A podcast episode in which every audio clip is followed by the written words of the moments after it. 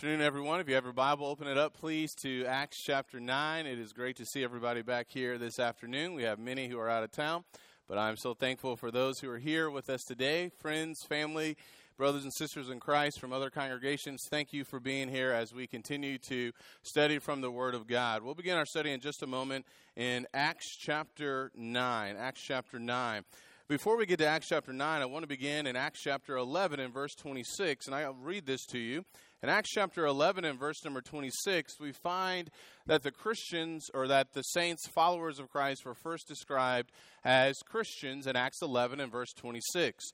The Bible says, And when he had found him, talking about Barnabas finding Saul, he brought him to Antioch, and for an entire year they met with the church and taught considerable numbers, and the disciples were first called Christians in Antioch.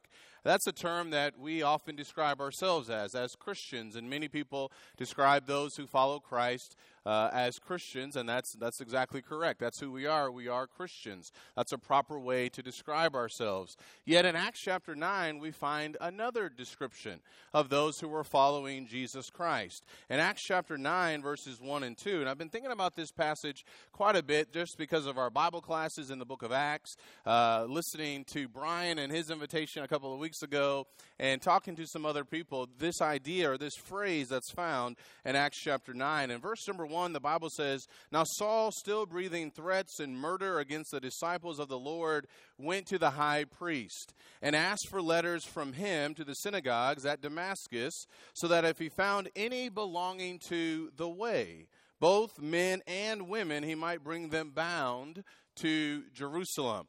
I think it's interesting how Luke describes that describes those who were followers of Jesus Christ as being part of the way.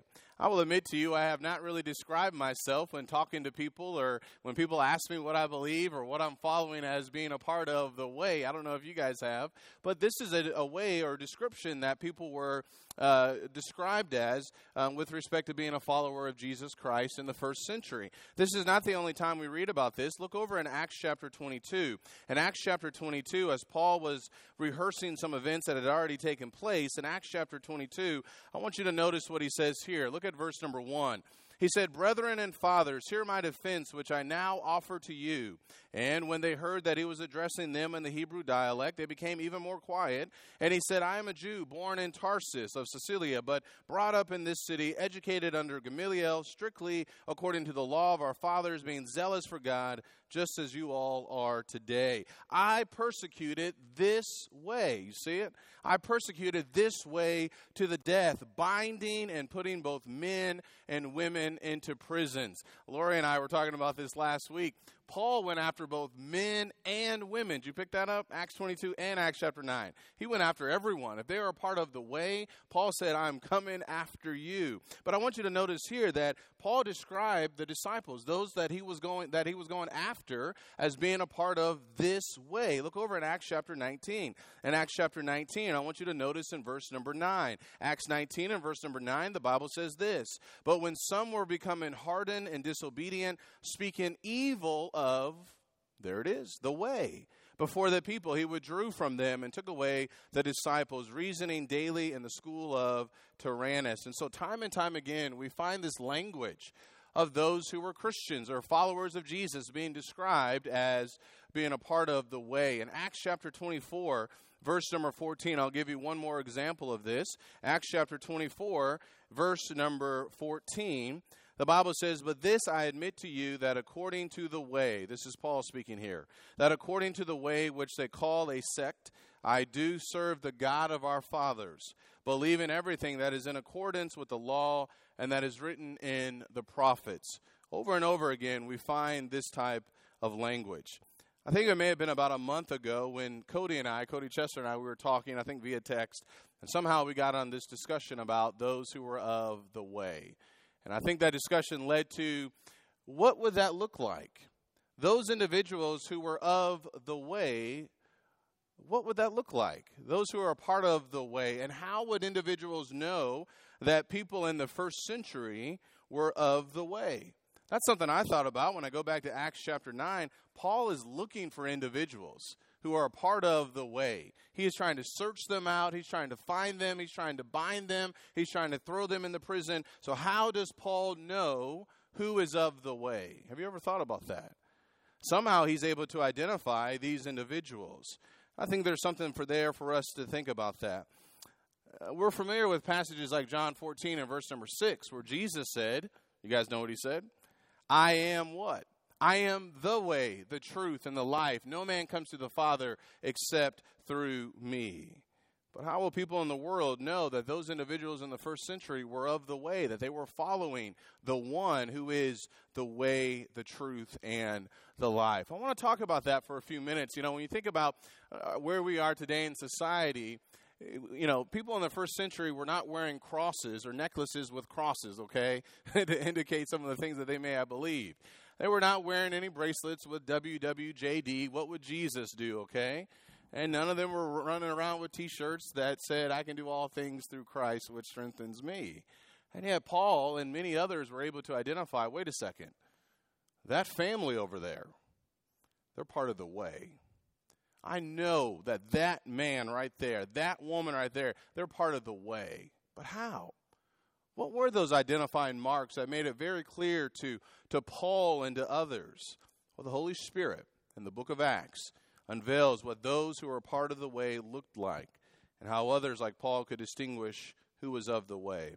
So I want to suggest three thoughts or three ideas, three identification marks. These identification marks that they had in the first century are the identification marks that we need to have in the 21st century. We are in Jesus Christ. Therefore, we are following the one who is the way, the truth, the life. So, what did that look like in the first century? This is important for all of us, whether we're new to the faith, whether we're more mature Christian. Let's make sure that we have the same uh, identifying marks of those who were of the way in the first century. I want to begin by suggesting this that I think people like Paul and others could identify those who are of the way by their words. We've been looking at the book of Acts and we just wrapped this up from our Bible reading, but I want to really spend some time in here tonight.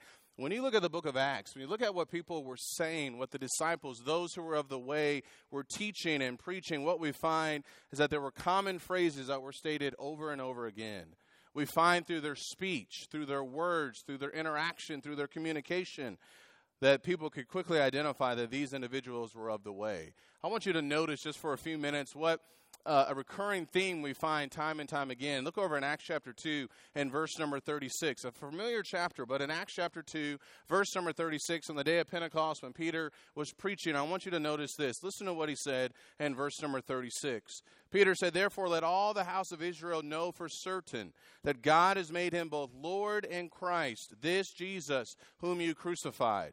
Peter's emphasizing Jesus is Lord. He is the one that reigns. He is the Messiah. He is the anointed one. You killed him, and he was risen from the grave. In Acts chapter 3, I want you to notice in verse number 13, when Peter and John went to the temple in Acts chapter 3, verse number 13, the Bible says, The God of Abraham, Isaac, and Jacob, the God of our fathers, has glorified his servant Jesus, the one whom you delivered and disowned in the presence of Pilate when he had decided to release him. You see what Peter and John are talking about there? They're talking about Jesus and the, the fact that he's the servant of God and what he came to do. Look over in Acts chapter 4, and I want you to notice in verse number 12, Acts chapter 4, verse number 12. What is Peter and John emphasizing here? What words are they using and talking about? And there is salvation in no one else, for there's no other name under heaven that has been given among men by which we must be saved.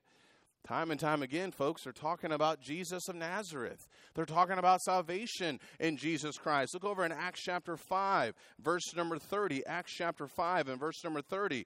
The Bible says, Peter here again, he said, The God of our fathers raised up Jesus, whom you had put to death by hanging him on a cross. Acts chapter 6 Look at verse number 14. Acts chapter 6 and verse number 14. Here we find someone different. We find Stephen. Uh, Stephen, uh, the people were rehearsing what uh, they were saying Stephen was teaching, for we have heard him say that this Nazarene Jesus will destroy this place and alter the customs with which Moses handed down to us. Time and time again, this is what we find that the people of God, those of the way, we're talking about the one who is the way, the truth, and the life. Acts chapter 7, verse number 56. Behold, I see the heavens opened up, and the Son of Man standing at the right hand of God. That's Stephen speaking. Acts chapter 8. And I want you to notice verse number 12. As Philip was in Samaria, but when they believed Philip, preaching the good news about the kingdom of God in the name of Jesus Christ, they were being baptized, men and women alike. Whether it was Peter, John, Stephen, Philip, they're all saying the same thing, folks. Their words are emphasizing what they believe concerning Jesus, the Messiah, the anointed one, the Son of God.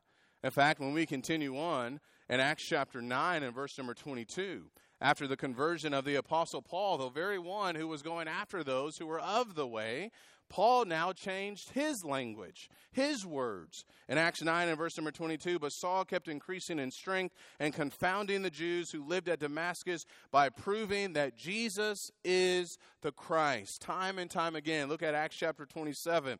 Somebody may be thinking, how many more verses are you going to show us? Just stay with me. Acts chapter 27. I want you to make sure you understand this. Acts chapter 27, verses 21 through 25, when Paul was on a ship.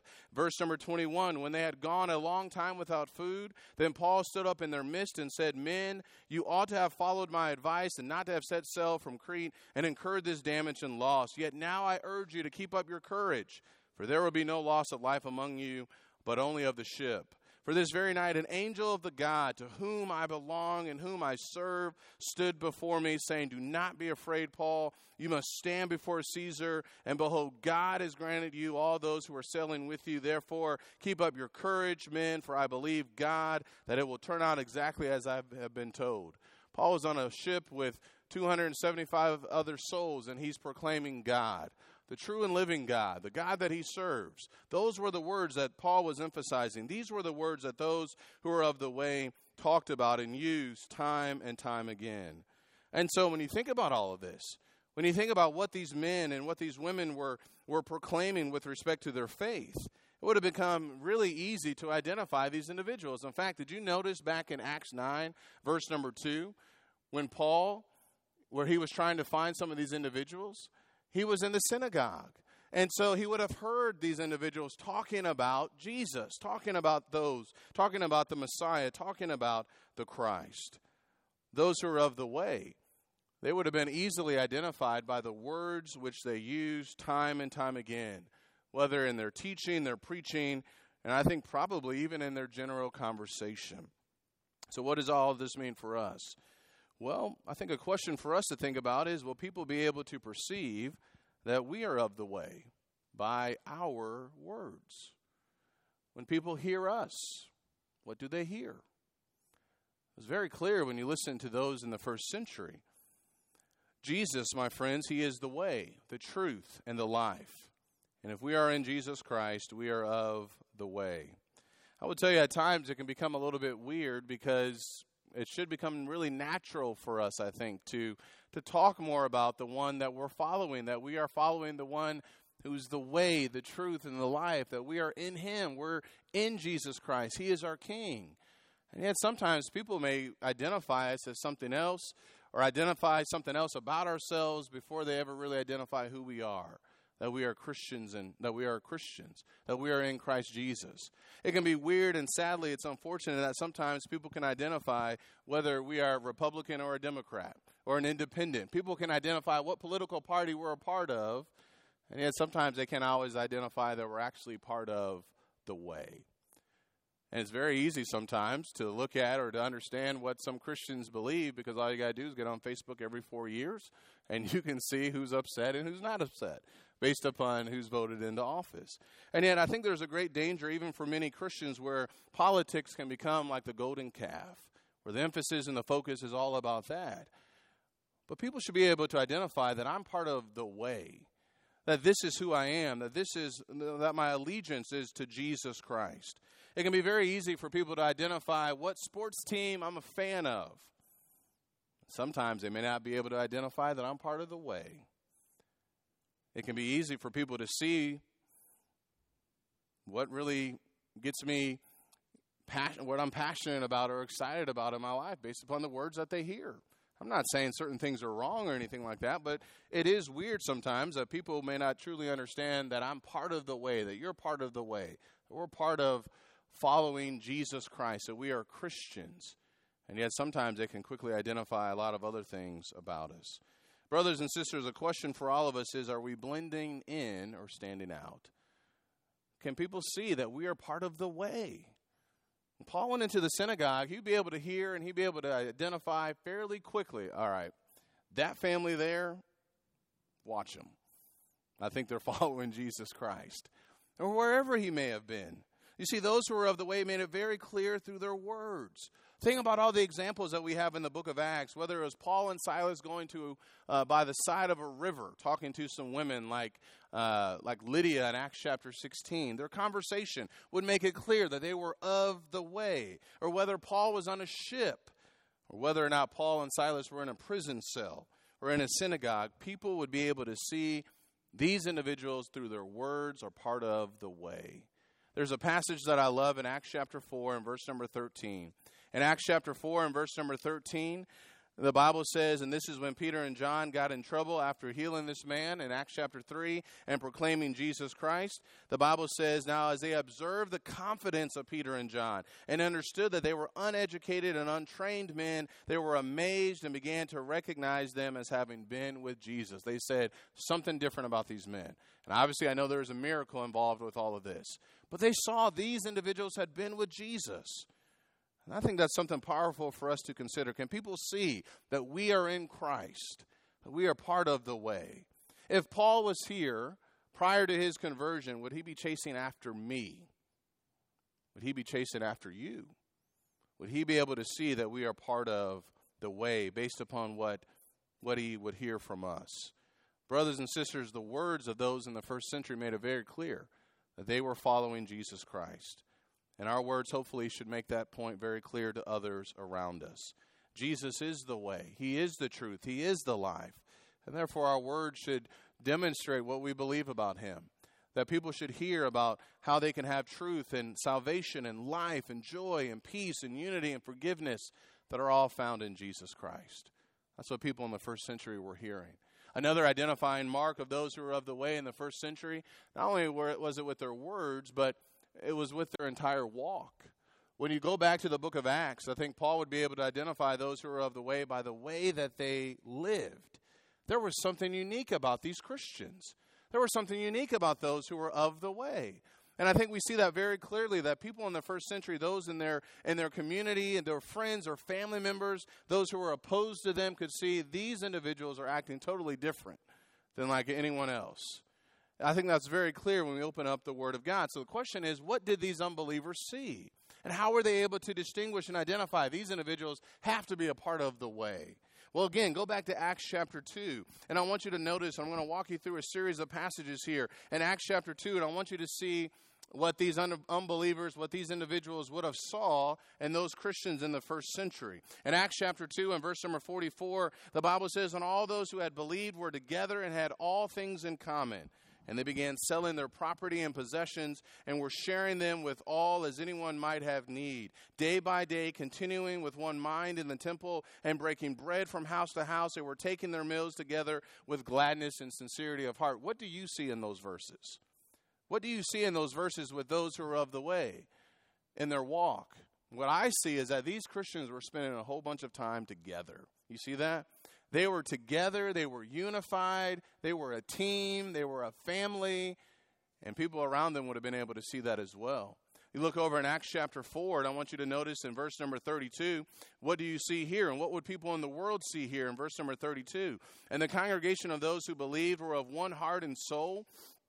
And not one of them claimed that anything belonging to him was his own, but all things were common property to them. And with great power, the apostles were given testimony to the resurrection of the Lord Jesus. There are more words right there. And abundant grace was upon them all, for there was not a needy person among them. For all who were owners of land or houses would sell them and bring the proceeds of the sales and lay them at the apostles' feet, and they would be dis- uh, distributed to each as any had need. What would people in the world see?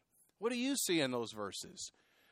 I see people who are giving freely and helping those who are also a part of the way. And can you imagine some of the conversations?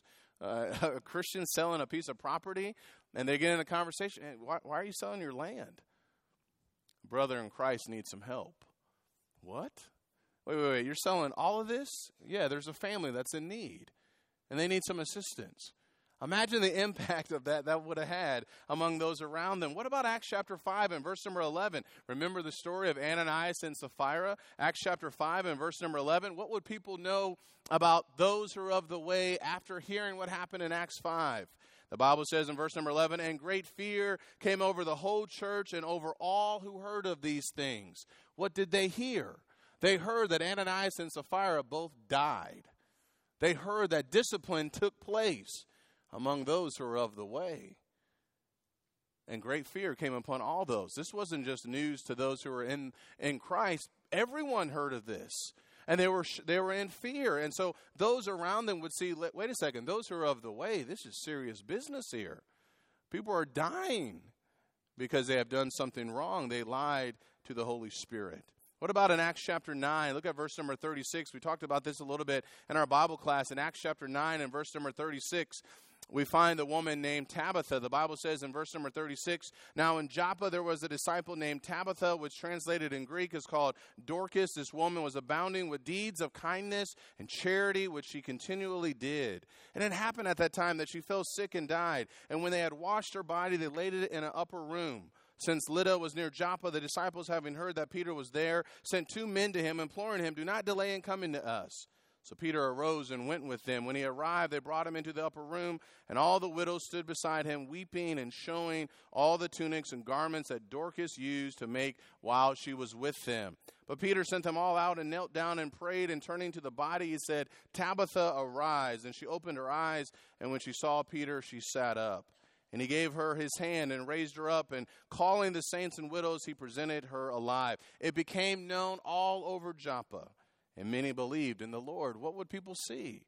They would hear about these good deeds, the kindness of, of Tabitha and how she took care of so many widows. And they would see those who are of the way, these are generous people here. They're considering one another, they're taking care of one another. That's what people would see in their walk those who are of the way. Look at Acts chapter 19. I want you to notice here in Acts chapter 19, I think this is powerful as well. In Acts chapter 19, in Ephesus, in Acts 19 and verse number 18, Look at those who were now of the way, who were following Jesus. The Bible says, Many also of those who had believed kept coming, confessing, and disclosing their practices. And many of those who practiced magic brought their books together and began burning them in the sight of everyone. And they counted up the price of them and found it 50,000 pieces of silver. Talk about a game changer right here.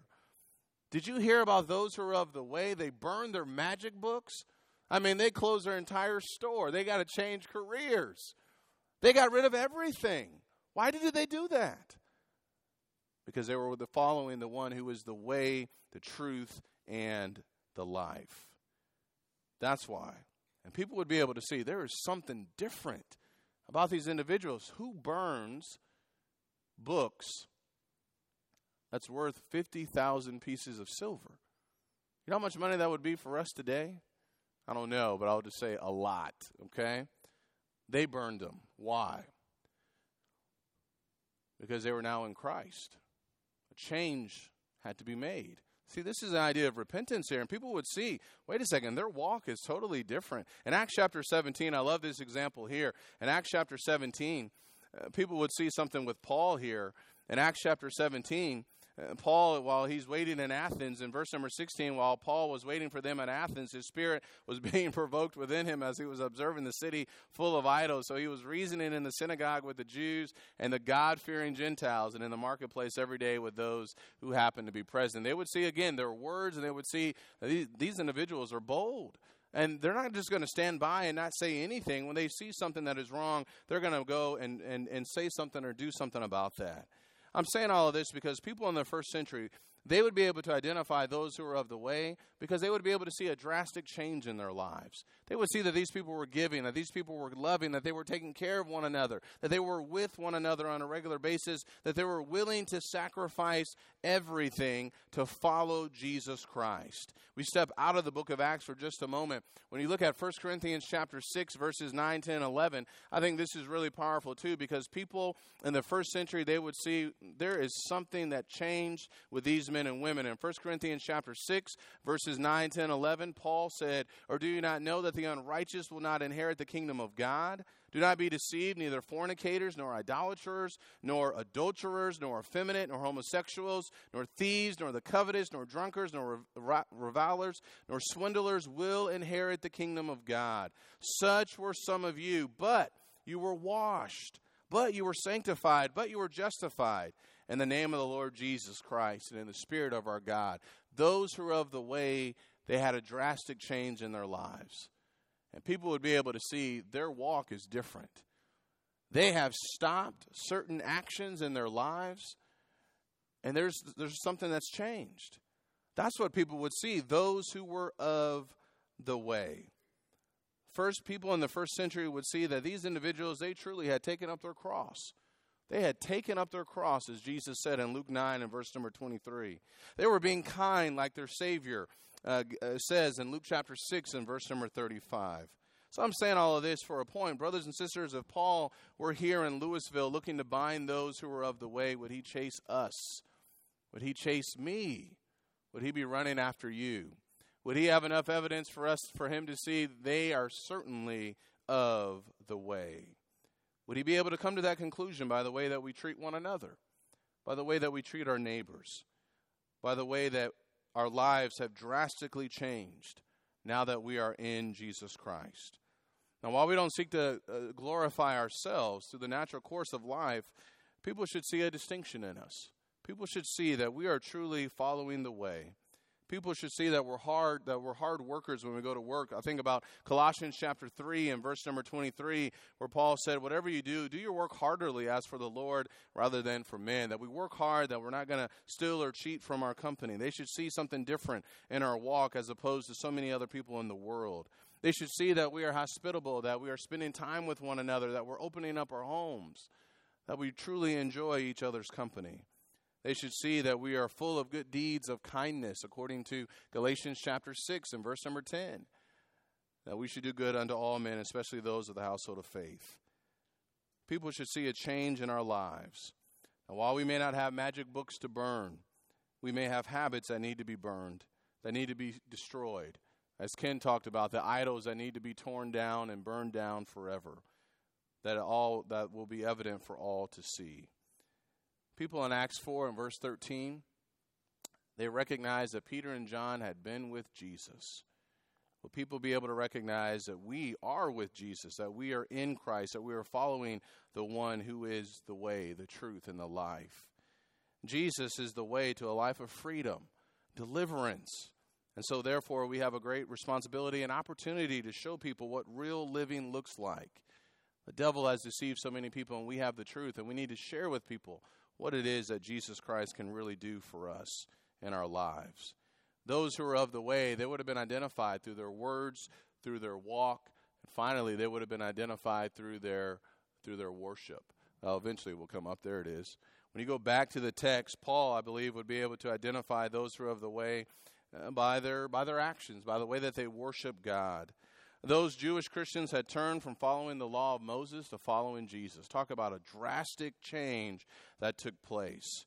And those non Christians would be able to see that those of the way they gathered together to worship on the first day of the week, on Sunday. Go over to Acts chapter 20 and Acts chapter 20 and verse number 7. I know this passage may be familiar, but it's still an important passage for us. We find that in the first century, those who were of the way, again, they spent time with one another. And one of the things that they did, they gathered together as the people of God on the first day of the week. On the first day of the week, when we were gathered together to break bread, Paul began talking to them, intending to leave the next day, and he prolonged his message until midnight. I think it's interesting that those in the world would be able to learn and see that those who are of the way came together to partake of the Lord's Supper. And I think for a lot of people in the world, they probably would have thought that this Lord's Supper, this meal that they take or took, was a strange meal. They come together and partake of unleavened bread and grape juice, the fruit of the vine. Why are they doing this? And they would understand why they would do this because it was a memorial to remember the great sacrifice of Jesus. But imagine the impact of hearing these Jewish Christians singing songs of praise to Jesus. Imagine seeing thousands of Jewish Christians stopping at some point on Sunday to worship together. Imagine seeing those of the way worshiping God, even in the worst situations. That's what people saw. They saw Paul and Silas. They heard Paul and Silas in prison singing praises to God. The dedication of those of the way that they had to Jesus and worshiping him certainly would have had an impact upon those around him around them. They would have seen that something was unique about these individuals. And so again a question I ask is if Paul were here on his mission to find those of the way would he chase after us? Would he see through our worship whether collectively or individually these individuals here are of the way? Would he be able to see through our commitment to worshiping God that we're following Jesus Christ? Paul's not here, but we are. And so are a bunch of other people that see us every day. What do they see? What do they hear? Do they see our commitment to worship? Do they see that there is something unique about us? I know I may be talking to the choir. We're all here on a Sunday afternoon worshiping God. And yet, this is something that we need to be reminded of. Brothers and sisters, worship is on the decline in America. Worship is on the decline in many churches of Christ. I've been in Texas now for almost nine years, and the nine years that I've been here, there have been many doors that have been closed with respect to congregations. And what's happening in so many places is that a lot of people just are not as interested in worship. Oh, yeah, I'll go, but only because I don't want somebody to call me. I don't want the elder to call me or the elders to call me next week. Where's our heart when it comes to worship? Saints were worshiping God. It didn't matter what the situation was. Those were of the way, they said, This is what we're going to do. And we're going to go till midnight. We're going to worship God. We're going to stay together. We're going to remember the great sacrifice of our King. But it's a challenge today. And I eh, think about our Sundays. Our Sundays are busier than like never before. Our lives are busier than like never before. Yet worship is not something that we should just squeeze into our schedule. It's not something that we should just, well, I got to make some time for this. Really, everything should revolve around it. Our lives should be about giving God glory, honor, and praise. When I was in Jerusalem back in January and in February, I saw how important Shabbat really is the Sabbath. I recognize we're not under the law, but those in Israel, they still observe Shabbat, the Sabbath. We got lost going back to our hotel Saturday. There's hardly anybody out on the streets. It's Shabbat. And they started closing things down Friday afternoon. We got nervous because we didn't have everything that we needed in our apartment.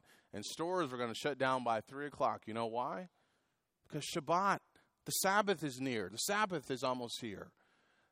So on the way home, our brother Scott, he turned down the wrong street, and there were some kids out in the street. I still was not able to determine what's work and what's not work, but some of the kids were out in the street, and they all came running toward the car.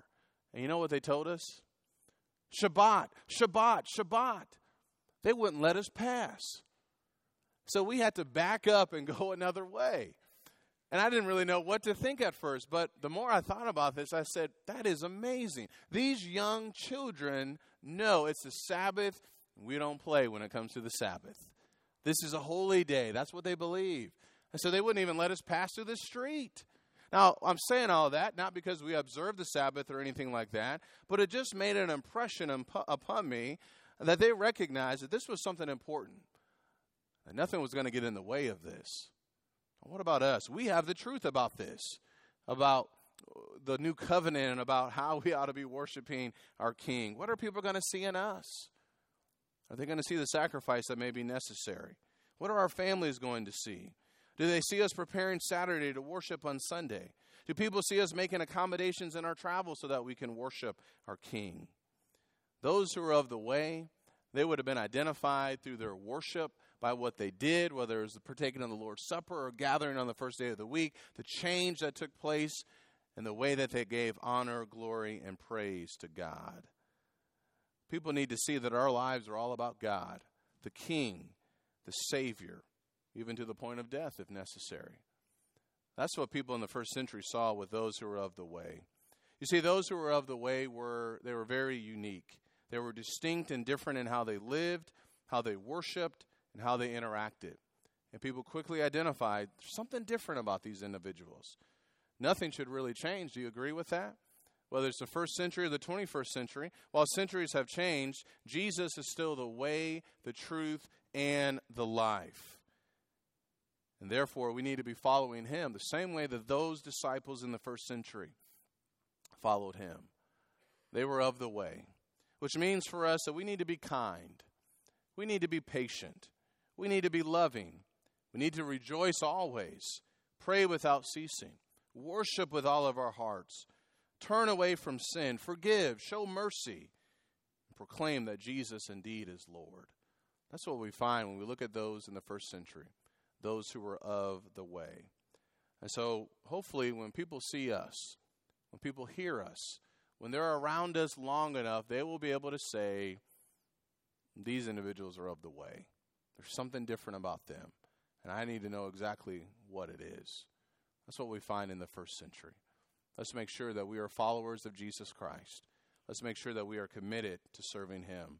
I appreciate your attention this afternoon. Maybe there's someone here who is not of the way. Well, you've heard me say numerous times Jesus is the way, the truth, the life. And no man comes to the Father except through Him or by Him. And so, if you want to be with the Father, if you want to be in heaven one day with God and spend eternity there, then you need to be in Christ where salvation is found. He died for our sins to deliver us so that we could be redeemed. We love to tell you more about who Jesus is and to study, to sit down and to make sure you understand what it is that He requires of you. If you've already been studying, you know that you're not of the way, that you're not following Jesus, and you need to be baptized for the forgiveness of your sins. We encourage you to do that now as we stand and as we sing.